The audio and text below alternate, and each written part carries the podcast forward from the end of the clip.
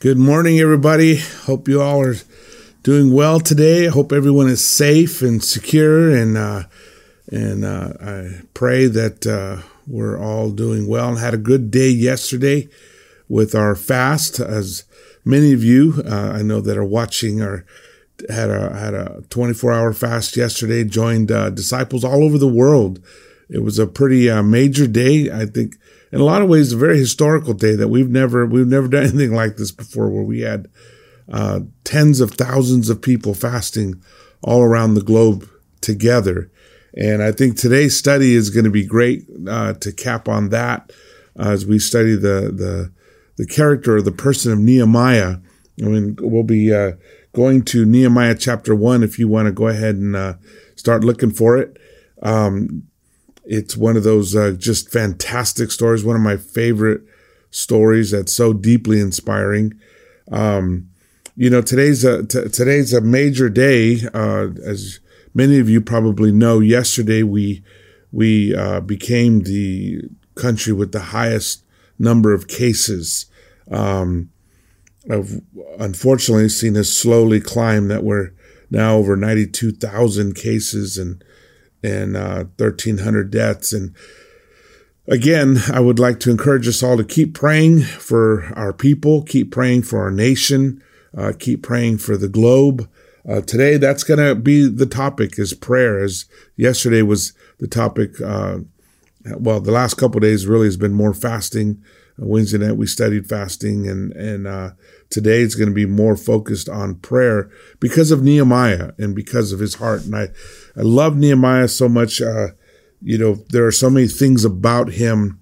Uh, not only was he a man of vision and saw things as they could be and should be instead of only as they are, um, but he was a man who was just very committed to prayer and just obviously had a great relationship with God, um, and made it made a huge difference in the history of God's people. And I think that's um, it's a great uh, uh, character, a great person for us to aspire to be like. Um, I'm going to give you a little background on Nehemiah before we jump into chapter one. And, and mostly we're going to be in chapter one, a little bit of chapter two, and that's it. Um, uh, that's that's plenty, and I encourage you another time to go back and study it. Maybe another day we do a full study on the book of Nehemiah. But um, Nehemiah, you know, he was a he was a leader, uh, much much like um, Daniel. He was uh, in the, the the king's palace, the king Artaxerxes. Um, he was uh, actually interesting thing is Artaxerxes was son of Xerxes. Um, and was a descendant. So actually, Esther, who we'll be studying Monday, was his stepmom, um, and probably an, an influence on the king. But Nehemiah served as the king's cupbearer. Most of you probably remember him as that. And what was happening, uh, this is close to around the same time as Daniel. Of course, Jerusalem had been destroyed and uh, and all the people had been hauled off to Babylon, and and there was a remnant that was still there.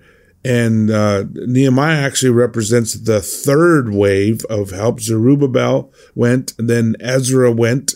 Um, 13 years later, Nehemiah goes uh, there, and he does something just flat miraculous. He rebuilds the walls around the city of Jerusalem in 52 days, which is just incredible that he was able to to pull that off. Um, you know, it's it's it's it's usually the story we go to when we're trying to rebuild something or do something o- over. There's so many incredible things about it. You know, I love. I, you know, behind every great miracle, every great story in the Bible is somebody who just put their faith in God. Somebody who stepped out and, and put themselves at risk uh, because they believed in God and they believed in his promises and they trusted him. And we'll find that behind every story. And that, that hopefully is our story. That's, that's what we want to be, right? We want to be the one that steps out on, on faith, that trusts God, that, that believes in his promises. And that's what we should be. That's our calling. That's, the reason those stories are in the Bible, the reason they're recorded is so that we'll read them and know what we need to be like. and what we're being called to. So uh, we'll go to chapter one, and um, and we'll we'll begin there. And I love this book. Let me say a short little prayer for this. Uh, Father God, help us as we open up our Bibles to to just be soft hearted, God, to be open, to be inspired, to be moved. Help us to just cast aside all cynicism and, and all criticalness and, and just open ourselves to being moved and our hearts being transformed by you, God. We know that you recorded these stories that they would move us and inspire us and set an example for us. And Father, we do pray, especially for our world right now. We we see these numbers climbing. We know that means a lot of people are hurting, Father. And we know that, that, that even the news of this will, will just spread more fear and more anxiety, and more stress and help us, God, to be confident in you and, and solid in you, to have faith over fear and to be able to set an example and be a light to the world. God, please bless our study in Jesus' name we pray. Amen. Okay, so um, so we we get into uh, chapter one, verse one. It says, "The words of Nehemiah son of Hachaliah, in the month of Kislev, in the twentieth year, while I was in the citadel of Susa, Hanani, one of my brothers, came from Judah with this with some other men, and I questioned them about the Jewish remnant that had survived the exile, and also about Jerusalem. And you know the um." So, so remember that the Zerubbabel had already gone there, Ezra had already gone there, and the city was slowly being rebuilt. And of course, you know, for, for, for every Jew, Jerusalem was the heart of their people, was the heart of their religion, the heart of, of their culture and who they were and their identity. This is the city of David. This is the city of God. This is the, the city of God's peace. Um, Jerusalem, you know, and, and, and it's such an important city and that the fact that it, all the walls had been torn down, the temple had been torn down, the city had been devastated. And the walls are incredibly significant. It's like, it's like somebody took over your neighborhood and as, as a shine, a sign of strength and dominance over you, they made you take off your front door and you're not allowed to close your front door anymore. That means they can come in or out whenever they want to. That means they can come in and take your stuff. They can take all your things. They can throw you out. They can do whatever they want. It's, it's almost a, a, a it's not, it's much more than a symbol, but it's, it symbolizes their complete dominance over the Jews. And so, so rebuilding that wall was incredibly important so they could protect themselves, so they could once again be secure and be a city. So so Nehemiah hears about what happened. He hears about what the condition of the city is and that it's not glorious. It's not great. It's not what, what they were all hoping for to happen. And it just breaks his heart. You know, he says, it says, they said to me, those who survived the exile are back in the province are in great trouble and disgrace. The wall of Jerusalem is broken down and its gates have been burned with fire. When I heard these things, I sat down and wept. For some days I mourned and fasted and prayed before the God of heaven. I appreciate so much Nehemiah's response, how he reacts to it, because you you totally see his heart. You know, it just it just it just crushed him. He says he says he sat down and he wept. You know, he just cried. It just broke his heart to hear how a city was doing. You know, I mean, we don't, you know, as adults, we don't normally cry a lot. Most, most, I mean, there's some cultures that are more emotional than others and, and some cultures where they, you know, never allow crying, which I've never understood. Even at funerals, sometimes people say, stay strong, don't cry. Like, hey, you're at a funeral. If there's any time to cry, that's the time to cry. But crying is, is, is a natural response. It's a natural emotion. There are times to cry. There is a time to cry. And, and it's when our hearts are hurting. It's when our, when our hearts are broken. And, you know, if you've been around very long on this planet, you go through times where your heart is just broken, where where it hurts inside, where you, there's just there's just nothing you can do but cry, but weep, and it just comes out from inside and it takes over everything. It's such a deep level of sadness, you know. And I mean, I've been through it a few times where where I've hurt so bad that it just it, it I remember you know, I remember after my parents died, I just I felt like it just hurt to breathe. It, everything hurt in me. It was so hard to breathe. It was so hard to even just exist. And I couldn't help but to just to weep. And it wasn't that I walked around weeping all day long all the time, but that is the response when you're hurting, when you're when you're broken inside, when something hurts you that deep. And unfortunately, we all go through times like that. It is part of life, you know, when, when bad, bad things happen. And as long as this world is ruled by Satan, as Jesus says it is, bad things are going to happen. And, and there's going to be a lot of hurt out there with so many people getting sick and so many people uh, losing their lives over this. And so it's a natural thing. And it wasn't because Nehemiah was weak or because he's so emotional or, or because, you know, he's, he's got issues or whatever. I mean, the truth is we all have issues and, and the truth is if we're healthy, we will cry. We will weep at times because there's going to be times where we're, we're brokenhearted. This broke his heart. I mean, he loves his people. He loves the city. He loves who they are. And the hope was that all the good, all the greatness and glory of God is being restored. And it wasn't. And it just, it broke his heart. He sat down, he wept. And for some days, he says, I mourned and fasted and prayed. And, and, you know, we fasted for a day yesterday. We know it's, it's not an easy thing. I know, you know, especially if you haven't fasted in a while, it's, it's a challenging thing. And, and some of us had never fasted and that's, that's no small thing to go without, but you can see why it's such a huge statement because everything natural is to eat. You know, you get hungry, you go and eat. And, and, and we live in modern times where when you're hungry, you eat. There's always food available. But to deny that, uh, just a primordial basic instinct, go and eat and say, no, I'm going to suffer. I'm going to deny myself and I'm going to draw attention to something, a great need or a great, uh, something that is happening. And so Nehemiah here, Nehemiah is fasting and he's praying. And as we studied, they usually go together.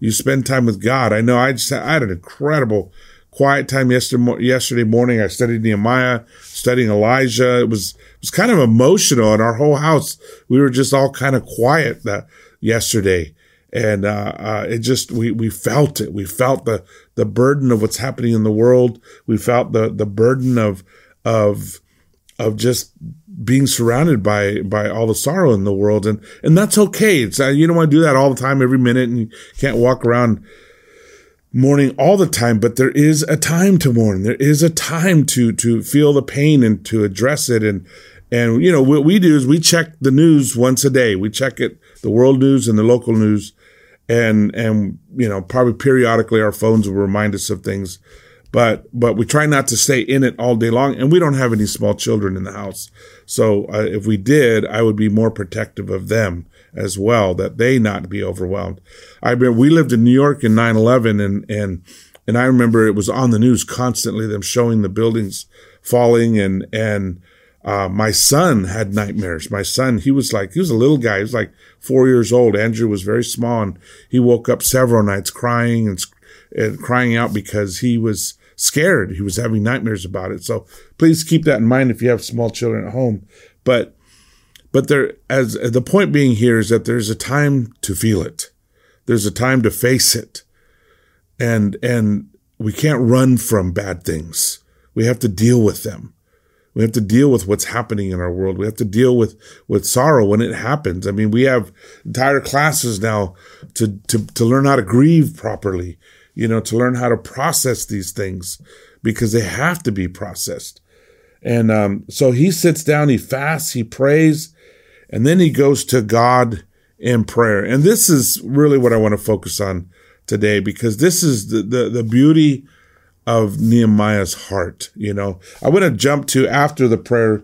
you know, after he prays, what happens? And of course, it says, um, at the end of chapter one says, I was cupbearer to the king. And in the month of Nisan, the twentieth year of the king Artaxerxes, when wine was brought for him, I took the wine and gave it to the king. This is chapter two. I had not been sad in his presence before, so the king asked me, Why does your face look so sad when you are not ill? This can be nothing but sadness of heart. I was very much afraid. And this is why this is in the series, because this is a scary thing for Nehemiah. You know, kings had the power to just snap their fingers and end your life. You just got on their wrong side for a second, your your death is imminent. You're you're it's over for you. And so for him to to actually go to the king and ask for something that he's about to do, uh, that's a big deal. And it says, you know, I was very much afraid, but I said to the king, May the king live forever. Why should my face not look sad when the city where my ancestors are buried lies in ruins and its gates have been destroyed by fire? The king said to me, What is it that you want?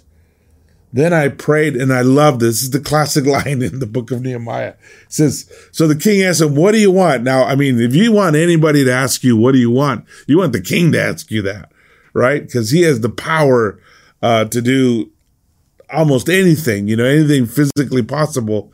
There's nobody more powerful in the world than this king at this time, right now, in this place. And he asks him, What do you want? So, so Nehemiah, smart man, he goes, Then I prayed to the Lord. You know, I prayed to God, the God of heaven, and then I answered the king. That's a good lesson there. Most of us would jump right to the answer. I want this, I want this, I want this. No, first he prayed, and then he answered the king. If it pleases the king, and if your servant has found favor in his sight, let him send me to the city of Judah. There my ancestors are buried, so that I can rebuild it. Then the king, with the queen sitting behind him, asked me, How long will you will your journey take? And when will you get back? If it pleased if excuse me, it pleased the king to send me, so I set a time. You know, you just you, you just gotta love this. You know, God moved. He put on the king's heart. And who knows, you know, the king having Esther as a stepmom had possibly had already heard and already knew what was going on. Maybe he was already familiar, knew how important this was to the Jews. Um, but, uh, you know, he was granted his request. But long before that, he heard the, he heard the news and he turned to God in prayer. And in this prayer, you know, what you see is praise, petition, confession, humility, claims the plea, and and through it all a thanksgiving tone. And oh, you know, I forgot to mention one thing that I think is very significant about Nehemiah and why I think this all this comes together uh, so well. You know, uh, Nehemiah or Nehemiah, um, it means God comforts or the comfort of God. And, you know, I think about the, the, the, the people of God were in distress. And this was God's comfort. This name, Nehemiah or Nahum is, Nahum is, is to comfort. It's the same word as Nahum, the prophet. It's the same word as, as Noah. It's his root. It's the same root word. Uh, and, you know, in the book of Noah, it starts out talking about how man had become so sinful and God found no comfort. He was uncomfortable that he had made man. And then there was Noah, who was the comfort of God. And, and he sends Noah in and he works with Noah to save, right? It's the same idea that sometimes, you know, God, well, not sometimes, oftentimes, the way that God comforts us is through people. He sends a man of God. He sends somebody with a heart that he can work through.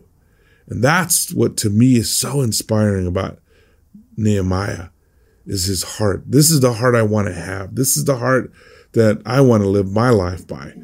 And so we, we it, it really comes out in the prayer. So let's read the prayer. So it, I'll, I'll start back in verse 4 again. When I heard these things, I sat down and wept, and for some days I mourned and fasted and prayed before the God of heaven. Then I said, Lord, the God of heaven, the great and awesome God, who keeps his covenant of love with those who love him and keeps his commandments. You know, he he he praises God. There's no criticalness, there's no cut here, there's no negativity. It's he knows who God is. It's and, and he and he lifts him up, says who keeps his covenant of love with those who love him and keeps his commandments. You know, God God never cheats us. God doesn't pull away from us. We are the ones who pull away from him. We are the ones who cheat him. And he, and he, and he praises him saying, look, you're the God who always does what's right. The God who, who doesn't cheat, doesn't pull away. He says, and then he, then he, then he goes right into his petition. Let your ear be attentive and your eyes open to hear the prayer your servant is praying before you day and night for your servants. You know, he knows who he is. I mean, he's in, in one sense, in terms of jobs, he's at the top. He's he's the cupbearer of the king. He's the one that that is as in the king's presence day day after day. But he knows he's just a servant. He's a servant of the Lord. I think it's a good way sometimes just to remind ourselves we're just we're servants of the Lord. We're here to to serve God. We're not anybody special. Sometimes we get all, uh, you know, get all uh, high and mighty in ourselves, and we just have to remember, I'm I'm just a servant of God. If my role is to put the chairs out and put them back, great. That's awesome.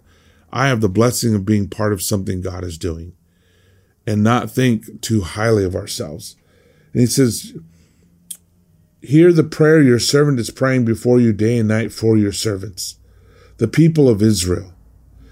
And then he goes into really a confession. He says, I confess the sins we Israelites, including myself and my father's family, have committed against you. We have acted very wickedly toward you. We have not obeyed the commands, decrees, and laws you gave your servant Moses. You know, it he he doesn't he he doesn't hide anything. He's very honest, very sincere, there's no games here. He says, look, we've blown it. We, we've blown it. We have not done our part. We did not keep our part of the bargain. We have committed sins against you. We have acted wickedly. And it's not my people have done this. It's we.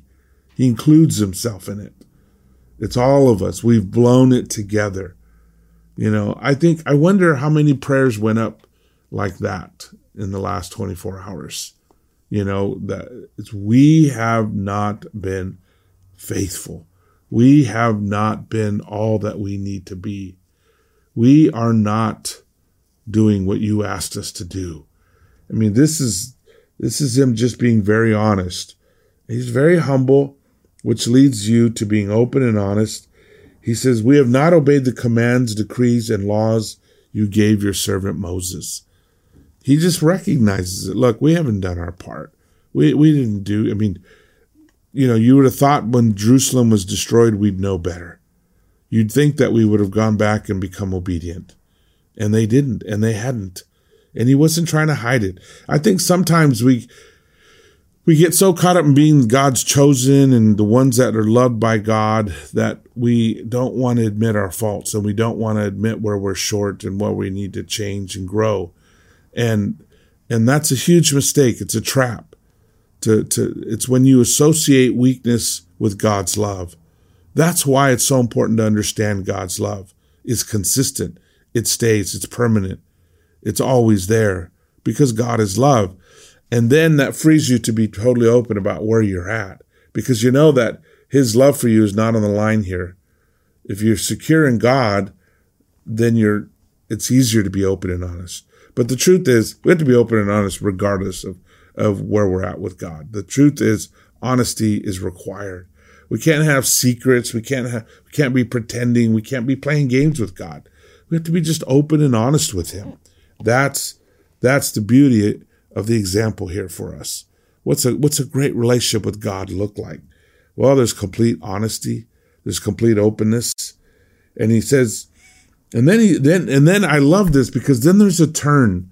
And again, this is actually all within humility. Is that now he goes in and, and he reminds God the promises made. He, he claims those promises, basically. He says, remember the instruction you gave your servant Moses saying, if you are unfaithful, I will scatter you among the nations. And by the way, he's quoting scripture here in his prayer. That's how well he knows the scriptures, right? And, and he says, he remembers what Moses said. He remembers what, what was being said here. He said, but it, but if you return to me and obey my commands, then even if your exiled people are at the farthest horizon, I will gather them from there and bring them to the place I have chosen as a dwelling for my name. You know, he's reminding, remember, God, you said this and you said that and you said this, that no matter how bad we blow it, if we repent, you'll bring us home. You'll, you'll put us back together. And I love that. He's claiming the promises of God. And we have to claim God's promises. And they are your servants and your people. And I love that because that's even a little bit of, it's kind of bold. Like, like, hey, these are, you know, these are my people. These are your people. This is God. You made us. You created us. We're yours. And he says, whom you redeemed by your great strength and your mighty hand. Lord, let your ear be attentive to the prayer of this your servant and to the prayer of your servants who delight in revering your name. You know, he says, look, we love you, God. Okay, maybe, you know, we've blown it. We've messed up. We've done this. We've done that. But we're the ones who love you. We're the ones that are worshiping you. We're the, we're your people, warts and all. And then basically he's making that claim and he says, give your servant success today by granting him favor in the presence of this man. And he goes back to the heart of the plea. I, I need success. I want to do well here. I, I want this to go great. And that's what he's asking God. And and I love that last line there. I was cupbearer to the king because that's when you suddenly know, boom, how important his prayer is. That he's about to face the king. And so things really need to go well. But I love that prayer, the humility of it, the honesty of it, the the the the truthfulness of it. There's no game here. There's no uh, pretending here. You know, somebody sent me this prayer. This this this is a little phrase going around. Um, it's being passed around the internet, but I thought I would read it and close out with this because I think uh, I think it has a lot to say for us. And this is a Nehemiah's prayer for today. And I don't know who wrote it, uh, but there are there definitely some thought provoking things in this. It says, In three short months, just like he did with the plagues of Egypt, God has taken away everything we worship. God said, You want to worship athletes? I will shut down the stadiums. You want to worship musicians? I will shut down civic centers. You want to worship actors? I will shut down theaters. You want to worship money? I will shut down the economy and collapse the stock market. You, do, you don't want to go to church and worship me? I will make it where you can't go to church. If my people who are called by my name will humble themselves and pray and seek my face and turn from their wicked ways, then I will hear from heaven and will forgive their sins and will heal their land. Maybe we don't need a vaccine as much as we need to take this time of isolation from the distractions of the world and have a personal revival where we focus only on the only thing in the world that really matters Jesus.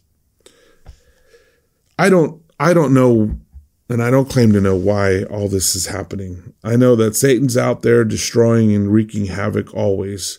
I know that sometimes God allows him to do certain things to discipline us.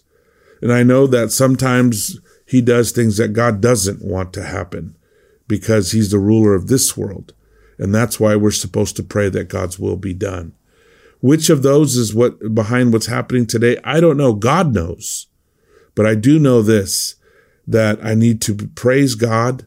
I need to be in petition to Him for my world, my, my people, my nation, the people around me, my church.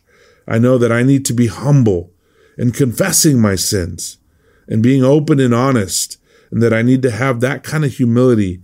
And I need to claim the promises of God and make that plea every day throughout the day, throughout the day, constantly in prayer. And my tone needs to always be one of thanksgiving. you know, uh, uh, just you just see so much Nehemiah's heart behind all this. And I'll close out with this scripture in James 5. He says, in, in James 5, verse 13, I think this is very apropos. He says, Is anyone amongst you in trouble? Let them pray. Is anyone happy? Let them sing songs of praise. Is anyone amongst you sick? Let them call the elders of the church to pray over them and anoint them with oil in the name of the Lord. And the prayer offered in faith will make the sick person well. The Lord will raise them up. If they have sinned, they will be forgiven. Therefore, confess your sins to each other and pray for each other so that you may be healed. The prayers of a righteous person is powerful and effective. Elijah was a human being, even as we are. He prayed earnestly that it would not rain, and it did not rain on the land for three and a half years. Again he prayed, and the heavens gave rain, and the earth produced its crops. The point he says here is, is that God hears the prayers of the righteous. You know, he hears everybody's prayers, but he, but I think he takes special note of those who are really trying hard to do what is right, to serve him. And we need to be a people of prayer right now for the many, many, many who are suffering around us, for our children, for our elderly, for our grandchildren, for the future of the church, for the church to have the heart to rise up and be what we need to be, and for ourselves, that I be what I need to be, that I be a man of God uh, who walks humbly with God and who is bold in my faith, that I be all that God has called me to be, and that I especially be what I need to be in this hour of suffering, this hour of darkness. I want to thank you all for the prayers and the time that you've been given to you've been giving to God and and not that I'm anybody to be thanking but I'm just grateful to be part of this assembly to be in the company of heroes and uh you know I I, am so thankful for all the the, the well wishes and the and, and the prayers that have been coming through the internet that people have been texting me on WhatsApp and and through the website and through my own uh, website thewayofthepilgrim.com and Thank you all for your prayers. And let's keep praying for each other all over the world. Uh, we are literally going through the same things all over the world. Thank you so much. And, and I will say this, um, you know, our memory scripture was Exodus 15, 2. I didn't really get have time to go over it. Um, but, uh, let's just hang on to that one because it's a great scripture and we'll go over it this Friday. Exodus 15, verse 2. Thank you. Love you. Stay safe, stay secure, and stay spiritual.